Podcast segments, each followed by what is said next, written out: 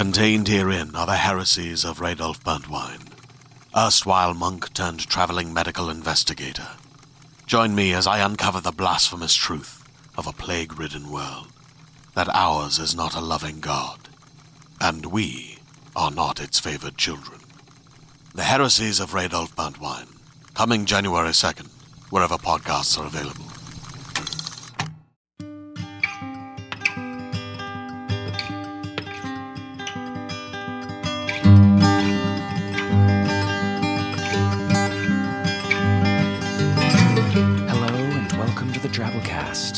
Episode 291. The Drabblecast is a weekly audio fiction magazine that brings strange stories by strange authors to strange listeners, such as yourself. I'm your host, Norm Sherman. So it's H.P. Lovecraft month here on the Drabblecast, a full month of cosmic horror and vast, unspeakable weirdness in honor of the patron saint of weird short stories himself, Howard Phillips Lovecraft. Lovecraft died in 1937, a direct predecessor and influence on the great Edgar Allan Poe, not to mention legions of fanfic writers up to this day. In fact, our month of original commissioned H.P. Lovecraft mythos fiction is kind of an extension and homage to that rich fanfic culture that Lovecraft inspired in generations to come. Just where would we be without the mysterious Necronomicon on our shelves or dread Cthulhu in our dreams, driving us mad with his hideous winged octopus badassery? We'd be a little more bored and a little less recoiling in horror at the small and insignificant role we play beside the cold, unflinching vastness of cosmic hyperspace. That's where. Lovecraft never wrote novels, only short stories, which in the end come across feeling like fragments of a novel, bits and pieces that never reveal the whole story, but when put together, hint at entire ancient cultures, possible thriving life forms, undescribable non Euclidean realities, and a general consensus that we're all totally f***ed. This entire month, we're bringing you original stories commissioned by the Drabblecast and produced here first and for your ears only by a fantastic trio of Hugo nominated authors Ken Liu, Helena Bell, and Ferrett Steinmetz. Makes you just want to jump through that second floor window from the unspeakable awesomeness of it all, huh? The window. The window!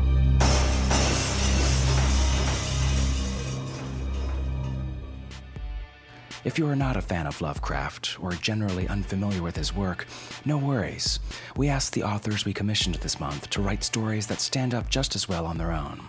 They're solid pieces, and I can't wait to present them to you. That's later on, though. For now, let's hit up a little poetry. It's the Drap of Poetry Corner, baby. So, for the past three years here on the Drabblecast, we've opened up Lovecraft Month by producing selections from his totally bitchin' 36 set sonnet cycle, The Fungi from Yuggoth. This year, we're not only bringing you another round of Lovecraft's bizarre classical sonnets here on the show, we're recording and producing all of the remaining sonnets as well, whipping them all together with the past years into one unique and cohesive narrative and soundscape, and then presenting the whole entire collection for your listening enjoyment on Drabblecast B-Sides, our premium content feed. If you're a fan of these poems, and dear God, how could you not be, I think you'll really enjoy our production of the whole cycle. It's worth signing up for Drabblecast B-Sides in and of itself, in my opinion. Never mind all the other great premium content we'll have coming at you on the B-Sides feed this month. Sign up for a Drabblecast $10 a month automatic subscription at our webpage, www.drabblecast.org, to get access to DC B-Sides if you haven't already. Support your favorite purveyors of weirdness on the internet. Go ahead, do it now. We're not going anywhere. Probably. We do have a weakness for ancient tomes and arcane portals. Anyways, we bring you The Fungi from Yuggoth by H.P. Lovecraft. Farmer Seth was well past 80 when he tried to sink the deep well by his door. With only Ebb to help him bore and bore, we laughed and hoped he'd soon be sane again. And yet, instead, young Ebb went crazy too, so that they shipped him from the cottage farm. Seth bricked up the well mouth tight as glue, then hacked an artery in his gnarled left arm. After the funeral, we felt bound to get out to that well to rip the bricks away. But all we saw were iron handholds set down a black hole deeper than we could say. We placed the bricks back up when we had found the hole too deep for any line to sound.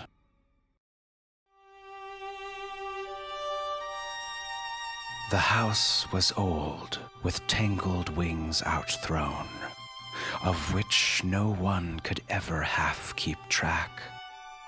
And in a cellar somewhere near the back, an odd tunnel sealed with ancient stone. There, in dream plagued childhood, quite alone, I used to go when night reigned vague and black parting cobwebs with a curious lack of fear and with a wonder each time grown. I'd come back one day with masons there to find what view my dim forebears had shunned. But as they pierced the stone, a rush of air burst from the alien voids that yawned beyond. They fled, but peering through, I found unrolled all the wild worlds which my dreams had told.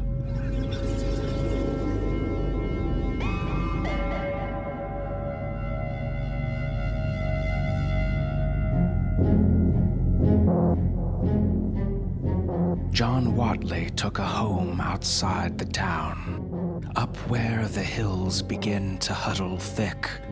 We never thought his wits were very quick, the way he let that cottage farm run down. He used to waste his time on some queer books he'd found deep in the cellar of his place, till funny lines got creased into his face, and folks all said they didn't like his looks. When he began those night howls, we declared he'd better be locked up away from harm. So three men came from Aylesbury Town Farm to fetch him, but came back alone and scared. They'd found him talking to two crouching things that at their step flew off on great black wings.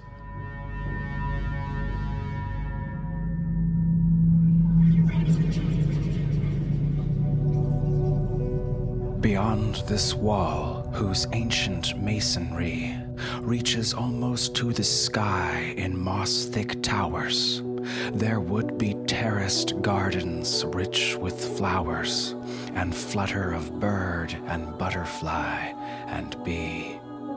There would be walks and bridges arching over, warm lotus pools reflecting temple eaves, and cherry trees with delicate boughs and leaves against a pink sky where the herons hover.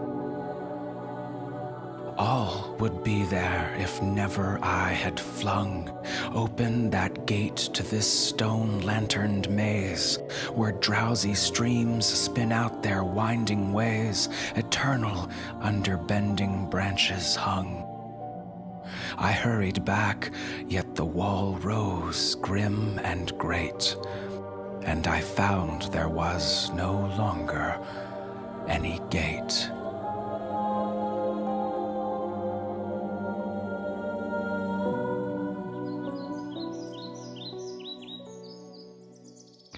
They told her not to take the Briggs Hill path, which used to be the high road through to Zoar, for Goody Watkins, hanged in 1704, had left a certain monstrous aftermath. Yet when she disobeyed and had in view the vine hung cottage by that wooded slope, She could not think of elms or hempen rope, but wondered why the old house seemed so new. She stopped a while to watch the fading day, then heard faint howls as from a room upstairs. When through the ivied panes one sunset ray struck in and caught the howler unawares. She glimpsed and ran in frenzy from the place, and from a four pawed thing with human face.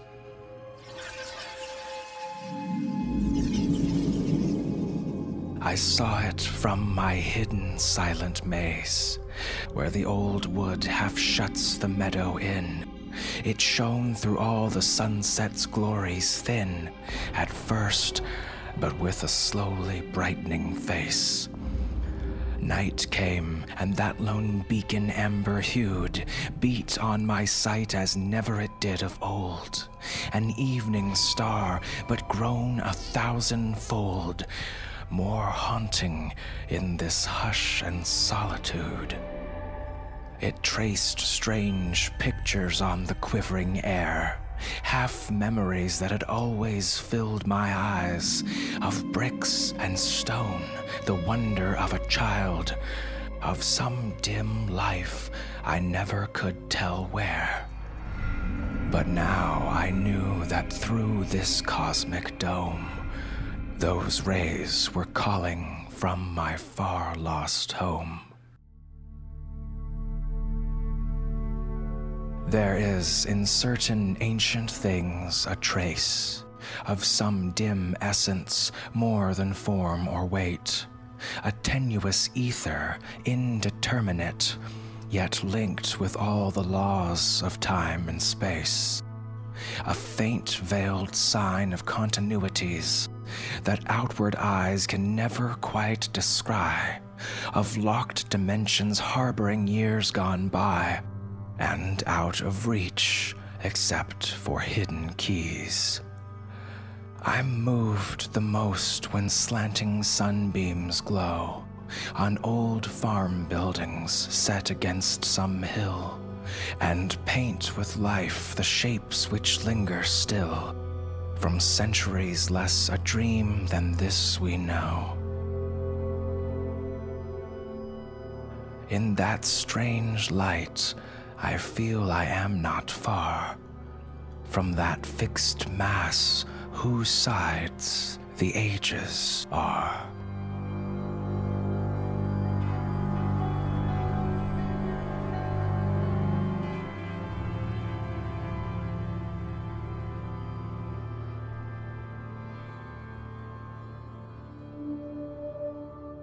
And that's why you don't go around poking walls. Doesn't matter if it's Facebook, glory holes, or ancient crumbling partitions of evil buried in the bowels of the earth. I'll whisper words of wisdom, folks. Let it be. Alright, so for this year's Lovecraft Tribute Month, we're focusing on one particular subject that Lovecraft, the ridiculous looking fans of Tokio Hotel, and annoying owners of Apple products everywhere are well versed in creepy cult membership. The blind cosmos and all of its omnivorous, sanity smashing secrets and entities grind aimlessly on against all rational explanation or our even knowing. Every now and then, our little lizard brains get a brief flicker into the bottomless horrors and vast screaming darkness, and we suppress, ignore, and constrain these forces because it's not the sleep of reason that breeds monsters, but reason with eyes agog. At least that's what most of us do, should we be unfortunate enough to find ourselves in a Lovecraft story, unwittingly cracking open that ominous looking tome we found in our insane and suicidal uncle's musty attic. Whoop, nothing to see here, just a way to possibly reanimate corpses. I'll just be putting this right back here on the shelf. Hmm, who's in the mood for IHOP? But not cult members. Lovecraft used cult members as a tool for exploring our intrigue with the unknown, our fascination with the forbidden, the allure and the consequences of staring the incomprehensible right between its dead eyes set in crystal gulfs below. One of my favorite passages from Lovecraft's popular novella, At the Mountains of Madness, sums this fascination up nicely. To shake off the maddening and wearying limitations of time and space and natural law, to be linked with the vast outside, to come close to the nighted and abysmal secrets of the infinite and ultimate, surely such things were worth the risk of one's life, soul, and sanity. To at last rebel against the tyranny of reason and its ordered, objective universe. Hey, you be the judge. So, on that note, and to start things off this month in traditional fashion, we're of course bringing you a story by the man himself. A story of paranormal investigation called The Lurking Fear, which was first published in 1923 in the pulp magazine Homebrew, issue number 7. We hope you enjoy. So, without further ado, we bring you The Lurking Fear by H.P. Lovecraft.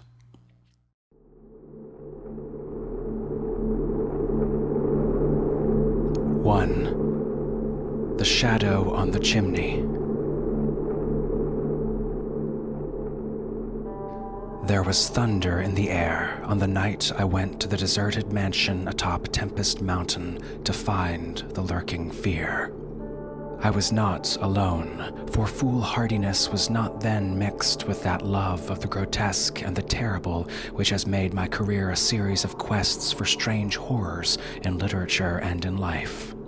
With me were two faithful and muscular men for whom I had sent when the time came, men long associated with me in my ghastly explorations because of their peculiar fitness. We had started quietly from the village because of the reporters who had still lingered about after the eldritch panic of a month before, the nightmare creeping death. Later, I thought they might aid me, but I did not want them then. Would to God I had let them share the search, that I might not have had to bear the secret alone so long, to bear it alone for the fear the world would call me mad, or go mad itself at the demon implications of the thing. Now that I'm telling it anyway, lest the brooding make me a maniac, I wish I had never concealed it. For I, and I only, know what manner of fear lurked on that spectral and desolate mountain. In a small motor car, we covered the miles of primeval forest and hill until the wooded ascent checked it. The country bore an aspect more than usually sinister as we viewed it by night and without the accustomed crowds of investigators, so that we were often tempted to use the acetylene headlights despite the attention it might attract. It was not a wholesome landscape after dark, and I believe I would have noticed its morbidity even if I had been ignorant of the terror that stalked there. Of wild creatures there were none. They are wise when death leers close. The ancient lightning scarred trees seemed unnaturally large and twisted, and the other vegetation unnaturally thick and feverish, while curious mounds and hummocks in the weedy, fulgurite pitted earth reminded me of snakes and dead men's skulls swelled to gigantic proportions. Fear had lurked on Tempest Mountain for more than a century. This I learned at once from newspaper accounts of the catastrophe which first brought the region to the world's notice. The place is a remote, lonely elevation in that part of the Catskills where Dutch civilization once feebly and transiently penetrated, leaving behind, as it receded, only a few ruined mansions and a degenerate squatter population inhabiting pitiful hamlets. Other beings seldom visited the locality till the state police were formed, and even now only infrequent troopers patrol it.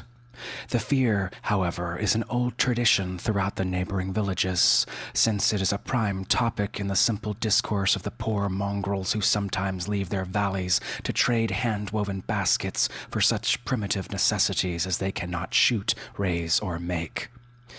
The lurking fear dwelt in the shunned and deserted Martense mansion, which crowned the high but gradual eminence whose liability to frequent thunderstorms gave it the name Tempest Mountain.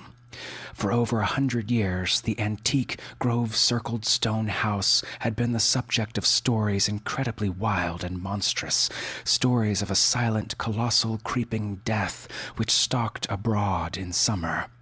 With whimpering insistence, the squatters told tales of a demon which seized lone wayfarers after dark, either carrying them off or leaving them in a frightful state of gnawed dismemberment, while sometimes they whispered of blood trials toward the distant mansion.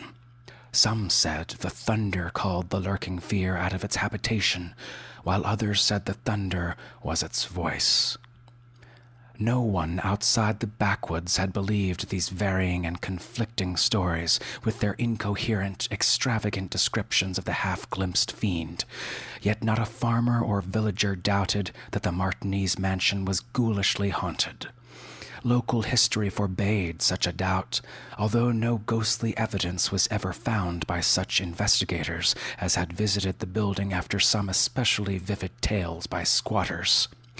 Grandmothers told strange myths of the Martense specter, myths concerning the Martense family itself, its queer hereditary dissimilarity of eyes, its long, unnatural annals, and the murder which had cursed it. The terror which brought me to the scene was a sudden and portentous confirmation of the mountaineer's wildest legends. One summer night, after a thunderstorm of unprecedented violence, the countryside was aroused by a squatter stampede which no mere delusion could create. The pitiful throngs of natives shrieked and whined at the unnamed horror which had descended upon them, and they were not doubted. They had not seen it, but had heard such cries from one of their hamlets that they knew a creeping death had come. In the morning, citizens and state troopers followed the shuddering mountaineers to the place where they said the death had come. Death was indeed there.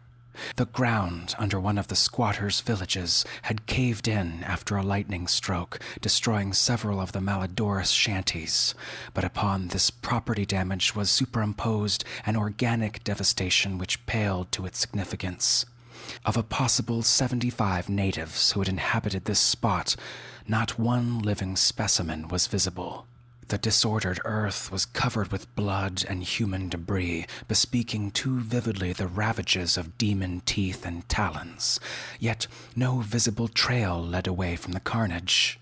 That some hideous animal must be the cause, everyone quickly agreed, nor did any tongue now revive the charge that such cryptic deaths formed merely the sordid murders common in decadent communities.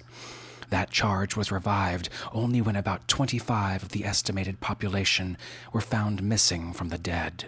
And even then, it was hard to explain the murder of 50 by half that number.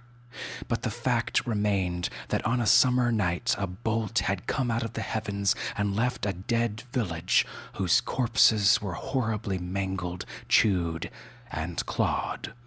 The excited countryside immediately connected the horror with the haunted Martense mansion, though the localities were over three miles apart.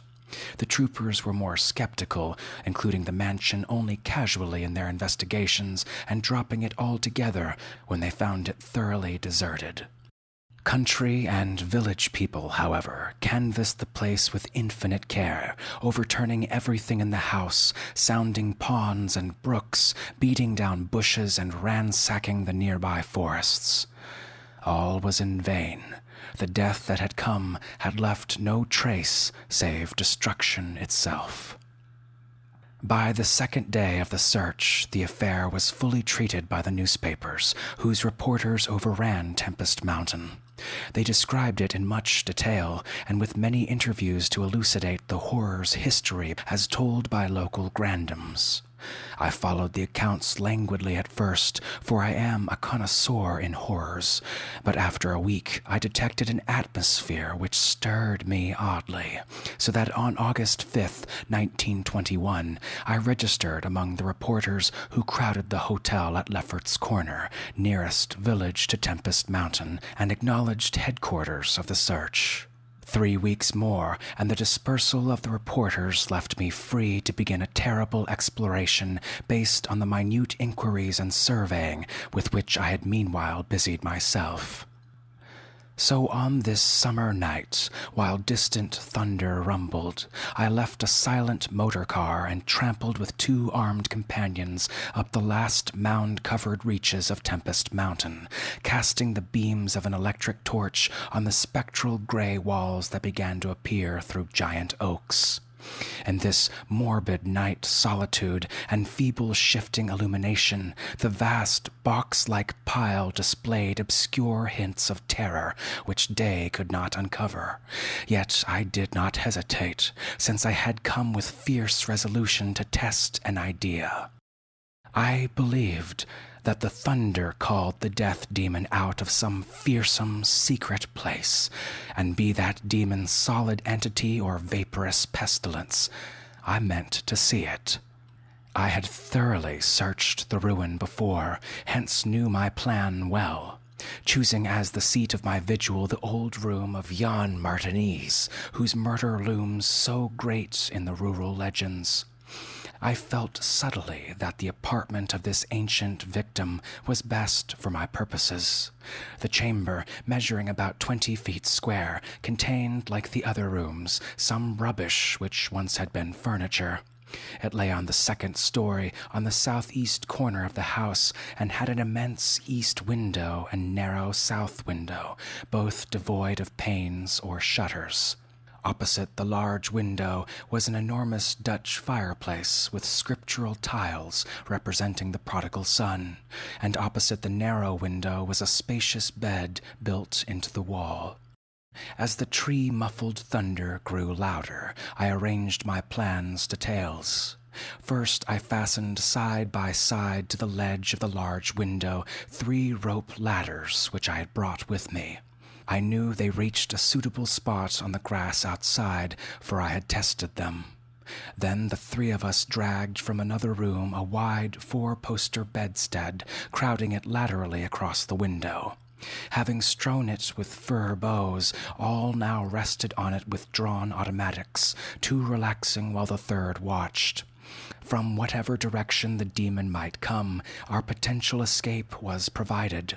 If it came from within the house, we had the window ladders, if from outside, the door and the stairs. We did not think, judging from precedent, that it would pursue us far even at worst. I watched from midnight to one o'clock, when, in spite of the sinister house, the unprotected window, and the approaching thunder and lightning, I felt singularly drowsy. I was between my two companions, George Bennett being toward the window and William Tobey toward the fireplace. Bennett was asleep, having apparently felt the same anomalous drowsiness which affected me, so I designated Tobey for the next watch, although even he was nodding. It is curious how intently I had been watching that fireplace. The increasing thunder must have affected my dreams, for in the brief time I slept, there came to me apocalyptic visions. Once I partly awaked, probably because the sleeper toward the window had restlessly flung an arm across my chest. I was not sufficiently awake to see whether Tobey was attending to his duties, but felt a distinct anxiety on that score. Never before had the presence of evil so poignantly oppressed me.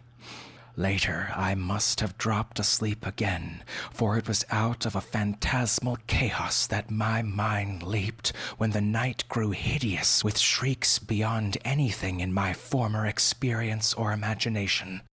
In that shrieking, the inmost soul of human fear and agony clawed hopelessly and insanely at the ebony gates of oblivion.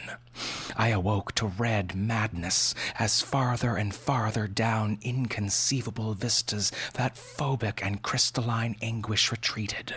There was no light, but I knew from the empty space at my right that Tobey was gone. God alone knew whither. Across my chest still lay the heavy arm of the sleeper at my left. Then came the devastating stroke of lightning which shook the whole mountain, lit the darkest crypts of the hoary grove, and splintered the patriarch of the twisted trees. And the demon flash of a monstrous fireball, the sleeper started up suddenly, while the glare from beyond the window threw his shadow vividly upon the chimney above the fireplace. That I am still alive and sane is a marvel I cannot fathom. I cannot fathom it, for the shadow on that chimney was not that of George Bennett or any other human creature, but a blasphemous abnormality from hell's nethermost craters, a nameless, shapeless abomination which no mind could fully grasp and no pen can even partly describe. In another second, I was alone in the accursed mansion, shivering and gibbering. George Bennett and William Tobey had left no trace, not even a struggle. They were never heard of again.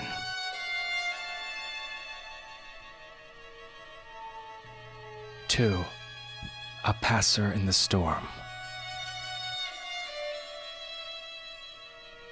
For days after that hideous experience in the forest swathed mansion, I lay nervously exhausted in my hotel room at Lefferts Corners. I do not remember exactly how I managed to reach the motor car, start it, and slip unobserved back to the village, for I retain no distinct impression save the wild arm tightened trees, demoniac mutterings of thunder, and Charonian shadows athwart the low mounds that dotted and streaked the region. As I shivered and brooded on the casting of that brain blasting shadow, I knew that I had at least pried out one of Earth's supreme horrors, one of those nameless blights of outer voids whose faint demon scratchings we sometimes hear on the farthest rim of space, yet from which our own finite vision has given us merciful immunity. The shadow I had seen, I hardly dared to analyze or identify. Something had lain between me and the window that night, but I shuddered whenever I could not cast off the instinct to classify it. If it had only snarled or bayed or laughed titteringly, even that would have relieved the abysmal hideousness. But it was so silent it had rested a heavy arm or foreleg on my chest. Obviously, it was organic, or had once been organic. Jan Martense, whose room I had invaded, was buried in the graveyard near the mansion. I must find Bennett and Tobey. If they lived, why had it picked them and left me for the last? Drowsiness is so stifling. Dreams are so horrible. In a short time, I realized that I must tell my story to someone or break down completely. I had already decided not to abandon the quest for the lurking fear, for in my rash ignorance it seemed to me that uncertainty was worse than enlightenment, however terrible the latter might prove to be.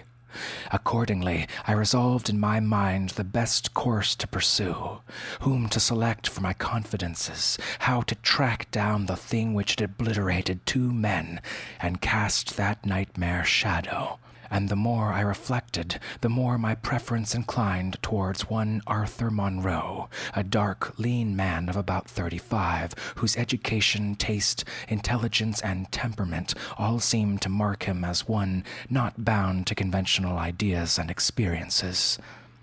On an afternoon in early September, Arthur Monroe listened to my story. I saw from the beginning that he was both interested and sympathetic, and when I'd finished, he analyzed and discussed the thing with the greatest shrewdness and judgment. His advice, moreover, was eminently practical, for he recommended a postponement of operations at the Martense mansion until we might become fortified with more detailed historical and geographical data. On his initiative, we combed the countryside for more information regarding the terrible Martense family, and discovered a man who possessed a marvelously illuminating ancestral diary. We also talked at length with such of the mountain mongrels as had not fled from the terror and confusion to remoter slopes, and arranged to proceed our culminating task the exhaustive and definitive examination of the mansion in the light of its detailed history, with an equally exhaustive and definitive examination of spots associated with the various tragedies of squatter legend. The results of this examination were not at first enlightening, though our tabulation of them seemed to reveal a fairly significant trend. Namely, that the number of reported horrors was by far the greatest in areas either comparatively near the avoided house or connected with it by stretches of the morbidly overnourished forest. There were, it is true, exceptions. Indeed, the horror which had caught the world's ear had happened in a treeless space, remote alike from the mansion and from any connecting woods. As to the nature and appearance of the lurking fear, nothing could be gained from the scared and witless shanty dwellers. In the same breath, they called it a snake and a giant, a thunder devil and a bat, a vulture and a walking tree. We did, however, deem ourselves justified in assuming that it was a living organism highly susceptible to electrical storms, and although certain of the stories suggested wings, we believed that its aversion for open spaces made land locomotion a more probable theory. By the middle of October, we were puzzled by our lack of progress. Owing to the clear nights, no demonic aggressions had taken place, and the completeness of our vain searches of house and country almost drove us to regard the lurking fear as a non material agency. We feared that the cold weather would come on and halt our explorations, for all agreed that the demon was generally quiet in winter. Thus, there was a kind of haste and desperation in our last daylight canvass of the horror visited hamlet, a hamlet now deserted because of the squatter's fears. The ill fated squatter hamlet had borne no name, but had long stood in a sheltered though treeless cleft between two elevations called, respectively, Cone Mountain and Maple Hill. It was closer to Maple Hill, some of the crude abodes indeed being dugouts on the side of the former eminence. Geographically, it lay about two miles northwest of the base of Tempest Mountain and three miles from the oak girt mansion. The upheaval of ground we traced conclusively to a landslide from Maple Hill, a tall, lone, splintered tree on whose side had been the striking point of a thunderbolt which summoned the fiend. We were filled with a certain discouragement coupled with vague and novel fears.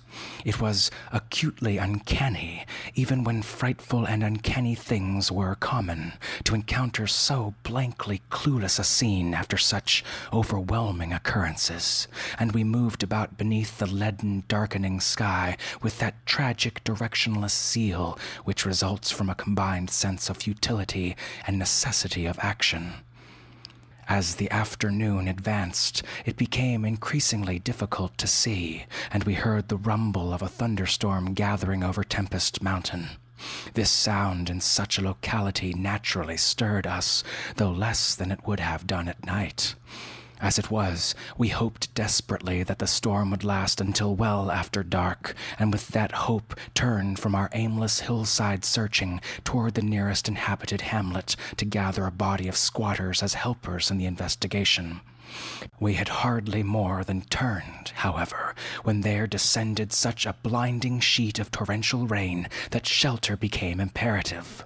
The extreme, almost nocturnal darkness of the sky caused us to stumble sadly, but guided by the frequent flashes of lightning, we soon reached the least porous cabin of the lot, a heterogeneous combination of logs and boards whose still existing door and single tiny window both faced Maple Hill.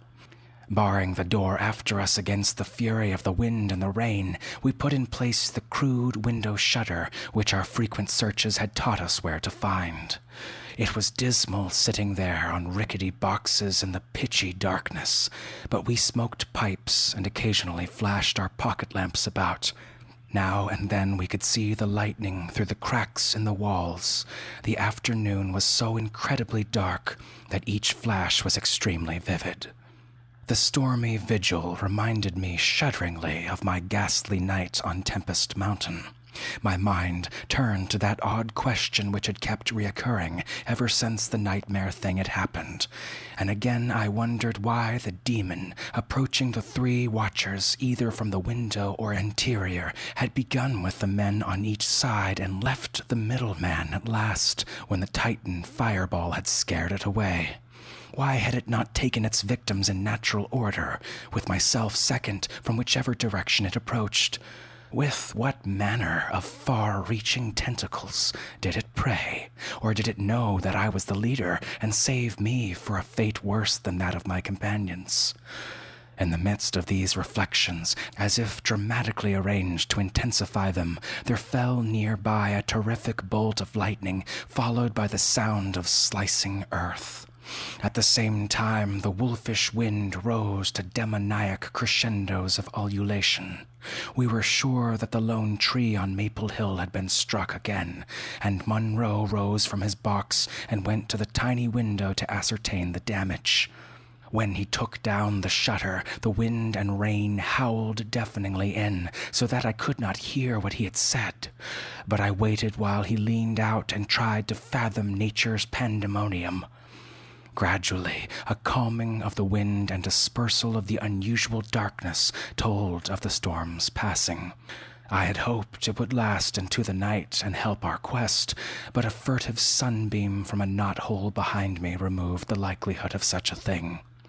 Suggesting to Monroe that we had better get some light even if more showers came, I unbarred and opened the crude door. The ground outside was a singular mass of mud and pools, with fresh heaps of earth from the slight landslide, but I saw nothing to justify the interest which kept my companion slightly leaning out of the window. Crossing to where he leaned, I touched his shoulder, but he did not move. Then, as I playfully shook him and turned him round, I felt the strangling tendrils of a cancerous horror whose roots reached into illimitable pasts and fathomless abysms of the night that broods beyond time. For Arthur Monroe was dead, and on what remained of his chewed and gouged head, there was no longer a face.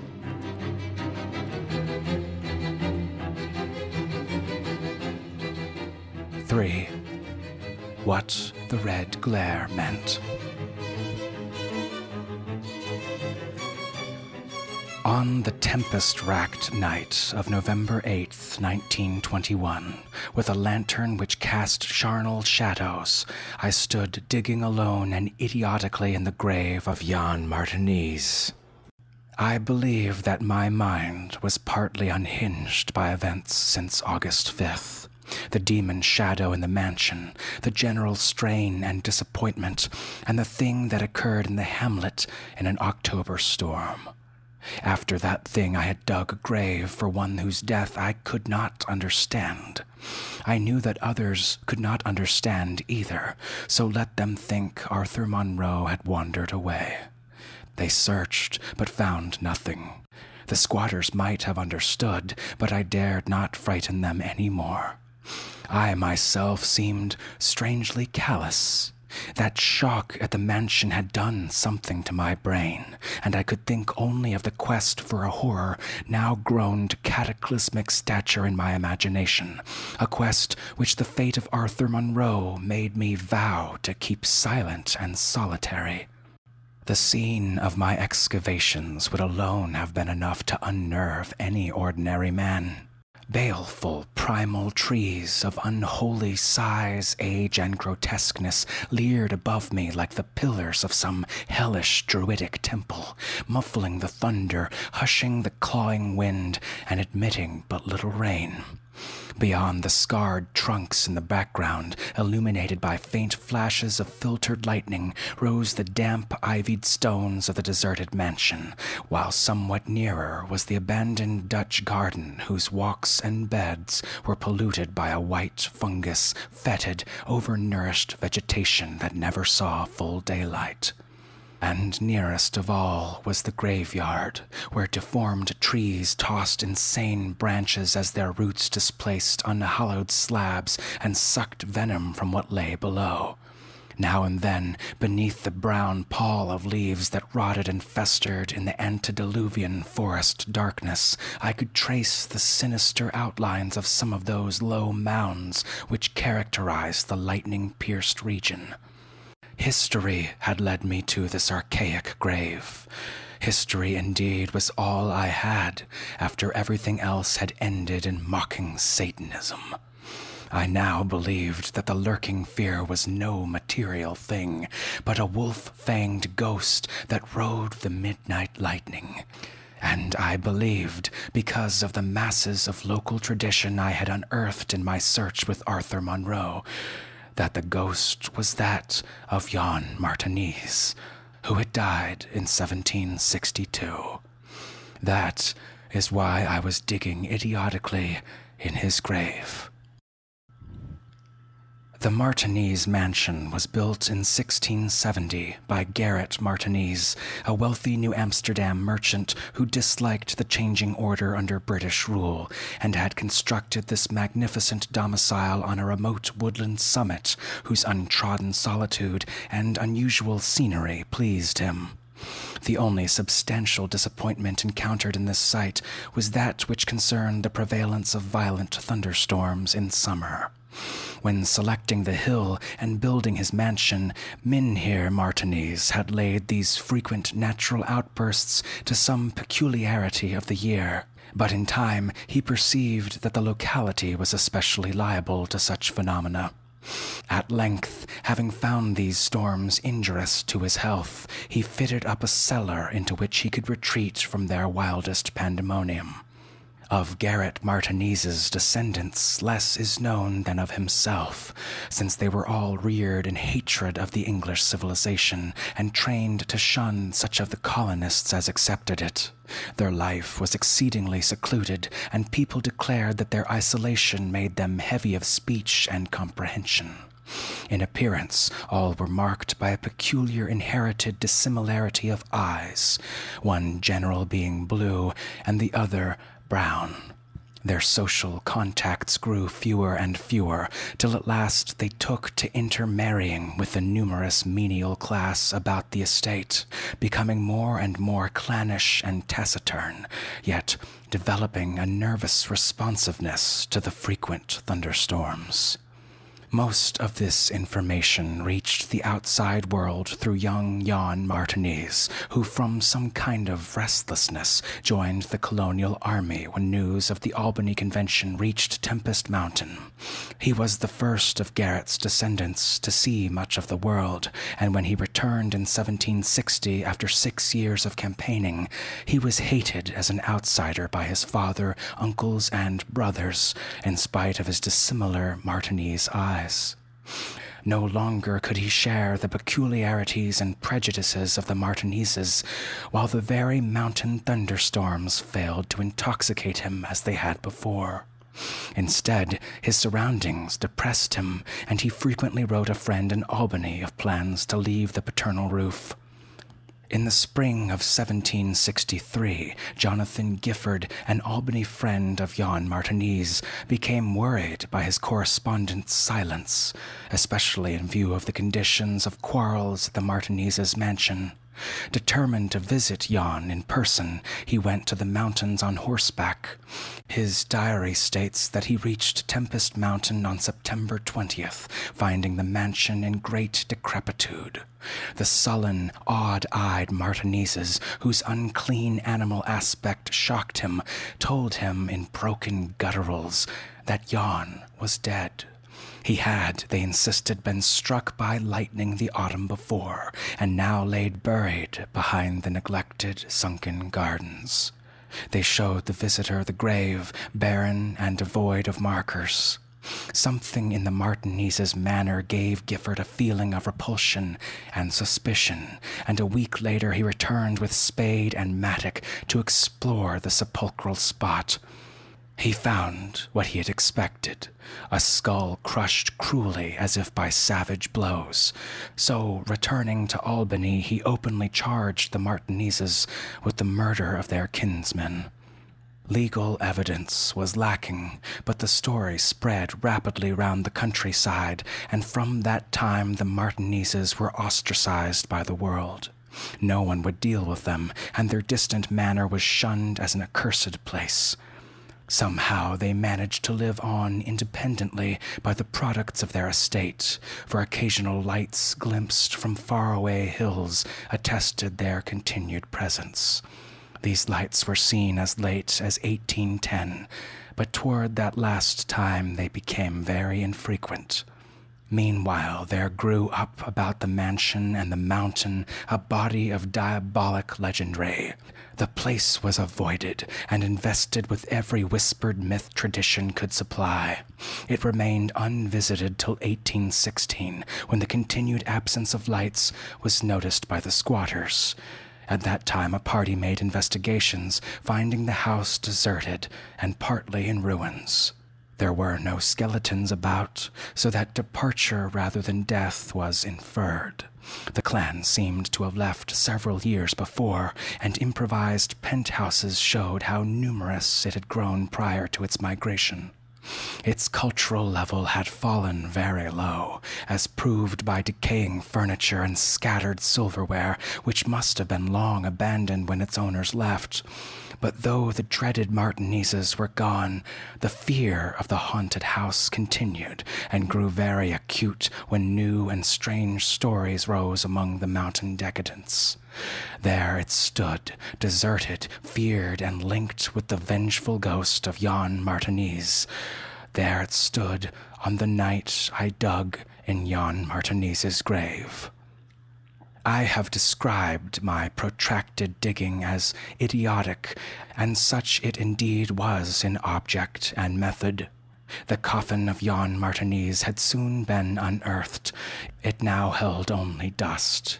But in my fury to exhume his ghost, I delved irrationally and clumsily down beneath where he had lain. God knows what I expected to find. I only felt that I was digging in the grave of a man whose ghost stalked by night. It is impossible to say what monstrous depth I attained when my spade and soon my feet broke through the ground beneath. The event, under the circumstances, was tremendous, for in the existence of a subterranean space here, my mad theories had terrible confirmation. My slight fall had extinguished the lantern, but I produced an electric pocket lamp and viewed the small horizontal tunnel which led away indefinitely in both directions. It was amply large enough for a man to wriggle through, and though no sane person would have tried it at that time, I forgot danger, reason, and cleanliness in my single minded fever of unearthing the lurking fear. Choosing the direction toward the house, I scrambled recklessly into the narrow burrow, squirming ahead blindly and rapidly, and flashing but seldom the lamp I kept before me. What language can describe the spectacle of a man lost in infinitely abysmal earth, pawing, twisting, and wheezing, scrambling madly through sunken convolutions of immemorial blackness, without any idea of time and safety or definite object? There is something hideous in it, but that is what I did. I did it for so long that life faded far to memory, and I became one with the moles and grubs of nighted depths. Indeed, it was only by accident that after interminable writhings I jarred my forgotten electric lamp alight so that it shone eerily along the burrow of caked loam that stretched and curved ahead. I had been scrambling in this way for some time, so that my battery had burned very low, when the passage suddenly inclined sharply upward, altering my mode of progress. And as I raised my glance, it was without preparation that I saw glistening in the distance two demonic reflections in my expiring lamp. Two reflections glowing with a baneful and unmistakable effulgence and provoking maddeningly nebulous memories. I stopped automatically, though lacking the brain to retreat. The eyes approached, yet of the thing that bore them I could distinguish only a claw. But what a claw! Then, far overhead, I heard a faint crashing, which I recognized. It was the wild thunder of the mountain, raised to hysterical fury. I must have been crawling upward for some time, so that the surface was now quite near, and as the muffled thunder clattered, those eyes still stared with vacuous viciousness. Thank God I did not then know what it was, else I should have died. But I was saved by the very thunder that had summoned it, for after a hideous wait there burst from the unseen outside sky one of those frequent mountainward bolts whose aftermath I had noticed here and there as gashes of disturbed earth. With cyclopean rage it tore through the soil above that damnable pit, blinding and deafening me, yet not wholly reducing me to a coma.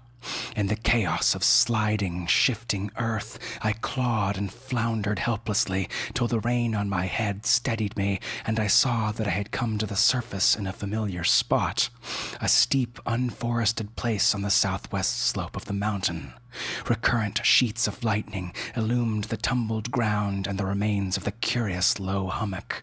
My brain was as great a chaos as the earth, and as a distant red glare burst on the landscape, I hardly realized the horror I had been through. But when two days later the squatters told me what the red glare had meant, I felt more horror than that which the mold burrow and the claw and eyes had given. More horror because of the overwhelming implications.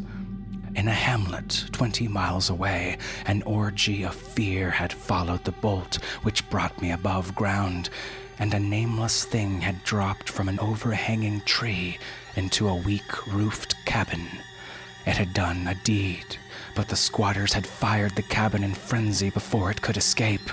It had been doing that deed at that very moment the earth caved in on the thing with the claw and the eyes.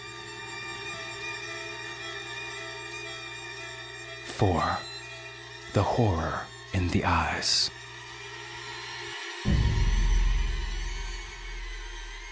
There can be nothing normal in the mind of one who, knowing what I knew of the horrors of Tempest Mountain, would seek alone for the fear that lurked there. That at least two of the fear's embodiments were destroyed formed but a slight guarantee of mental and physical safety. Yet I continued my quest with even greater zeal as events and revelations became more monstrous. When two days after my frightful crawl through that crypt of the eyes and claw, I learned that a thing had malignly hovered twenty miles away at that very same instant the eyes were glaring at me. But that fright was so mixed with wonder and alluring grotesqueness that it was almost a pleasant sensation. Sometimes, in the throes of a nightmare, when unseen powers whirl one over the roofs of strange dead cities, it is a relief and even a delight to shriek wildly and throw oneself voluntarily along with the hideous vortex of dream doom into whatever bottomless gulf may yawn. And so it was with the waking nightmare of Tempest Mountain. The discovery that two monsters had haunted the spot gave me ultimately a mad craving to plunge into that very earth of a cursed region, with bare hands dig out the death that leered from every inch of poisonous soil. As soon as possible, I visited the grave of Jan Martense and dug vainly where I had dug before. Some extensive cave in had obliterated all trace of the underground passage, while the rain had washed so much earth back into the excavation that I could not tell how deeply I had dug the other day. I likewise made a difficult trip to the distant hamlet where the death creature had been burnt, and was little repaid for my trouble. In the ashes of the fateful cabin, I found several bones, but apparently none of the monsters. The squatters said the thing had been the only victim, but in this I judged them incorrect, since beside the complete skull of a human being, there was another bony fragment which seemed certainly to have belonged to a human skull at some time. Though the rapid drop of the monster had been seen, no one could say just what the creature was like. Those who had glimpsed it called it simply a devil. Examining the great tree where it had lurked, I could discern no distinctive marks. I tried to find some trail into the black forest, but on this occasion could not stand the sight of those morbidly large boles, or the vast serpent like roots that twisted so malevolently before they sank into the earth. The afternoon of my search brought nothing to light, and dusk came as I stood on Maple Hill looking down at the hamlet and across the valley to Tempest Mountain. There had been a gorgeous sunset, and now the moon came up, nearly full and shedding a silver flood over the plain, the distant mountainside, and the curious low mounds that rose here and there. It was a peaceful Arcadian scene, but knowing what it hid, I hated it. I hated the mocking moon, the hypocritical plain, the festering mountain, and those sinister mounds. Everything seemed to me tainted with a loathsome contagion and inspired by a noxious alliance with distorted hidden powers. Presently, as I gazed abstractedly at the moonlit panorama, my eye became attracted by something singular in the nature and arrangement of a certain topographical element. Without having any exact knowledge of geology, I had from the first been interested in the odd mounds and hummocks of the region. I had noticed they were widely distributed around Tempest Mountain, though less numerous on the plain near the hilltop itself. Now, in the light of that low moon, which cast long, weird shadows, it struck me forcibly that the various points and lines of the mound system had a peculiar relation to the summit of Tempest Mountain. That summit was undeniably a center from which these lines or rows of points radiated indefinitely, as if the unwholesome Martense mansion had thrown visible tentacles of terror. The more I analyzed, the less I believed, and against my newly opened mind there began to beat grotesque and horrible analogies based on superficial aspects and upon my experience beneath the earth. Before I knew it, I was uttering frenzied and disjointed words to myself. My God, molehills! The damned place must be honeycombed. How many? That night at the mansion, they took Bennett and Tobey first, on each side of us. Then I was digging frantically into the mound which had stretched nearest me, digging desperately, shivering, but almost jubilantly, digging and shrieking aloud with some unplaced emotion as I came upon a tunnel or burrow just like the one through which I'd crawled the other night. After that, I recall running, spade in hand, a hideous run across moonlit and mound marked meadows and through deceased, precipitous abysses of haunted hillside forest, leaping, screaming, and panting, bounding toward the terrible Martense mansion. I recall digging unreasoningly in all parts of the briar choked cellar, digging to find the core and center of that malignant universe of mounds. And then I recall how I laughed when I stumbled on the passageway, the hole at the base of the old chimney, where the thick weeds grew and cast shadows in the lone candlelight. What still remained down in that hell hive, lurking, waiting for the thunder to arouse it, I did not know. Two had been killed, perhaps that had finished it but still there remained that burning determination to reach the innermost secret of the fear. My indecisive speculation whether to explore the passage alone and immediately with my pocket light or try to assemble a band of squatters was interrupted after a time by a sudden rush of wind from outside, which blew out the candle and left me in stark blackness. The moon no longer shone through the chinks and apertures above me, and with a sense of fateful alarm I heard the sinister and significant rumble of approaching thunder. A confusion of associated ideas possessed my brain, leading me to grope back toward the farthest corner of the cellar. My eyes, however, never turned away from the horrible opening at the base of the chimney, and I began to get glimpses of the crumbling bricks and unhealthy weeds as faint glows of lightning penetrated the woods outside. Every second I was consumed with a mixture of fear and curiosity. What would the storm call forth? Or was there anything left for it to call? Guided by a lightning flash, I settled myself down behind a dense clump of vegetation through which I could see the opening without being seen. If heaven is merciful, it will some day efface from my consciousness the sight that I saw before me, and let me live my last years in peace. I cannot sleep at night now. I have to take opiates when it thunders.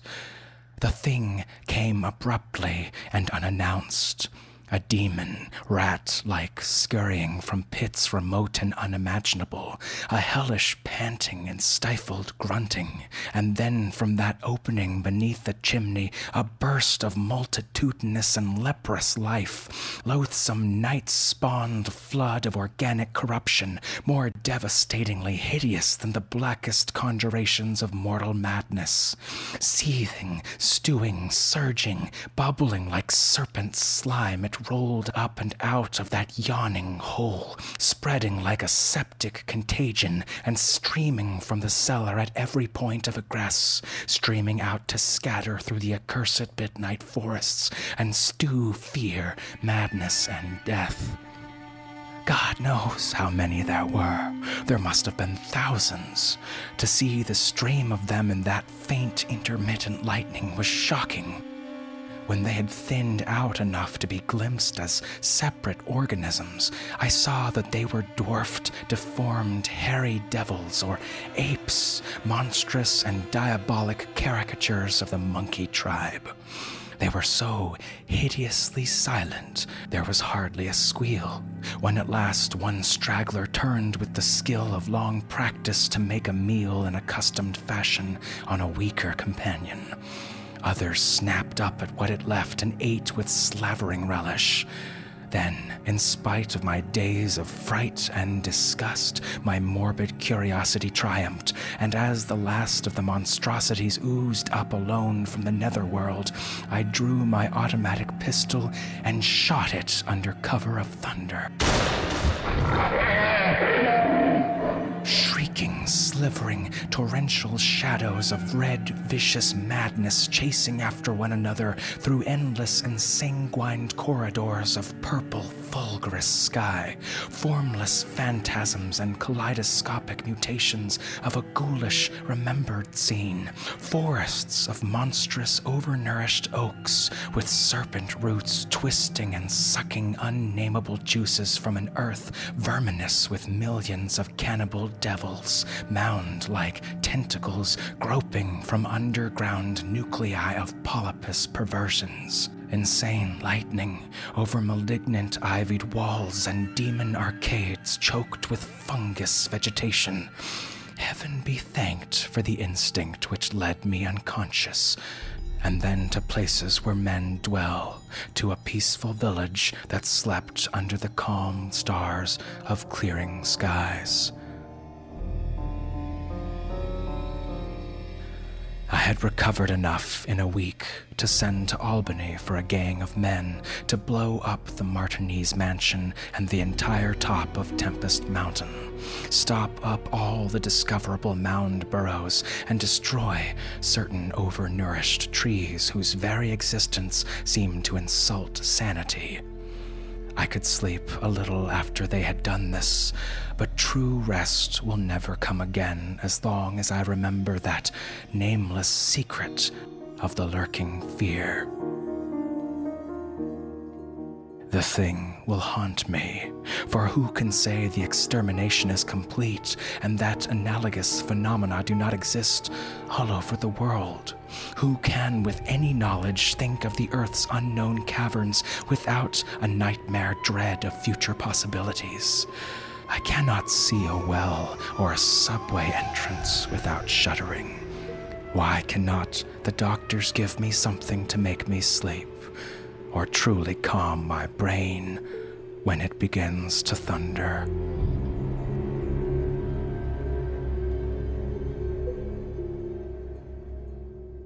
What I saw in the glow of my flashlight after I shot the unspeakable straggling object was so simple that almost a minute elapsed before I understood and went delirious. The object was nauseous, a filthy whitish gorilla thing with sharp yellow fangs and matted fur. It was the ultimate product of mammalian degeneration, the frightful outcome of isolated spawning, multiplication, and cannibal nutrition above and below the ground. It was the embodiment of all snarling chaos and grinning fear that lurks behind life. It had looked at me as it died, and its eyes had that same odd quality that marked those other eyes which had stared at me underground and excited cloudy recollections. One eye was blue, the other brown and I knew in one inundating cataclysm of voiceless horror what had become of that vanished family. The terrible and thunder crazed house of Martense.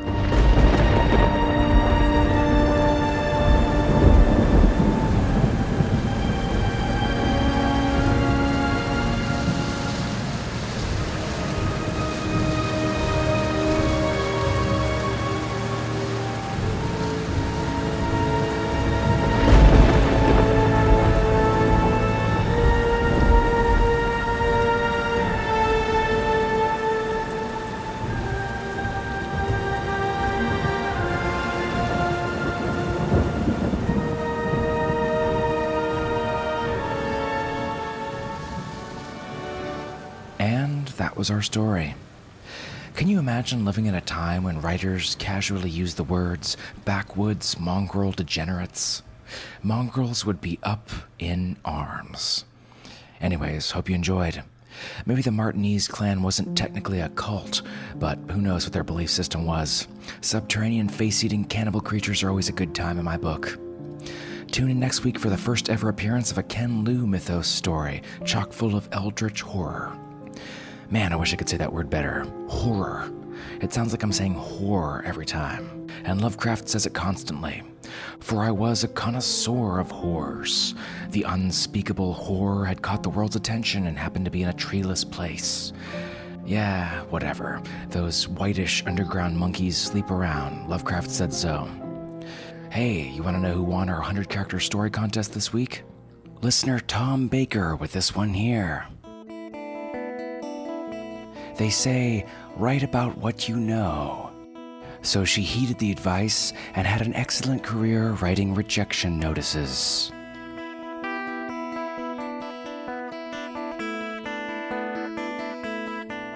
Every week we have a 100 character story writing contest, not counting spaces, in our discussion forums at forums.drabblecast.org. Join in the fun, give it a shot. Anybody can do it, and us editors read every single story there. Follow us on Twitter for the winners early each week and other stuff at the Drabblecast. All right, folks, that's our show this week. Special thanks to our kick ass episode artist this week, Gabo Vitolo. Gabo originates from the suburbs of Philadelphia, attended art school in Baltimore, and currently lives a nomadic life. She paints detailed and intricate fictitious creatures that are hybrids of animal observations and that are ultimately about paint, sensations, and the inexplicable. She's currently living in Tuscany, Italy, conducting research at local butcher shops to make paintings that reflect her interest in the American versus the Italian understanding of the human animal nature relationship with meat and butchery, and with food as an object and as a microcosm of the larger culture. Yep. Our program this week is brought to you by managing editor Nikki Drayden, submissions editor Nathan Lee, our art director Bo Kaier, with additional help from Tom Baker, David Steffen, and David Carvin. We'll see you next week, weirdos. Until then, I'm Norm Sherman, reminding you not to go poking walls. And laughter and curses spilled like booze from a glass. Words were all slurred when spoke. Yes, words were all blurred when sloke. In the dark corner table sits Lance Fernandez, the boss. And as women surround her like clothing, all tussled and ready to toss. All tussled and ready to toss.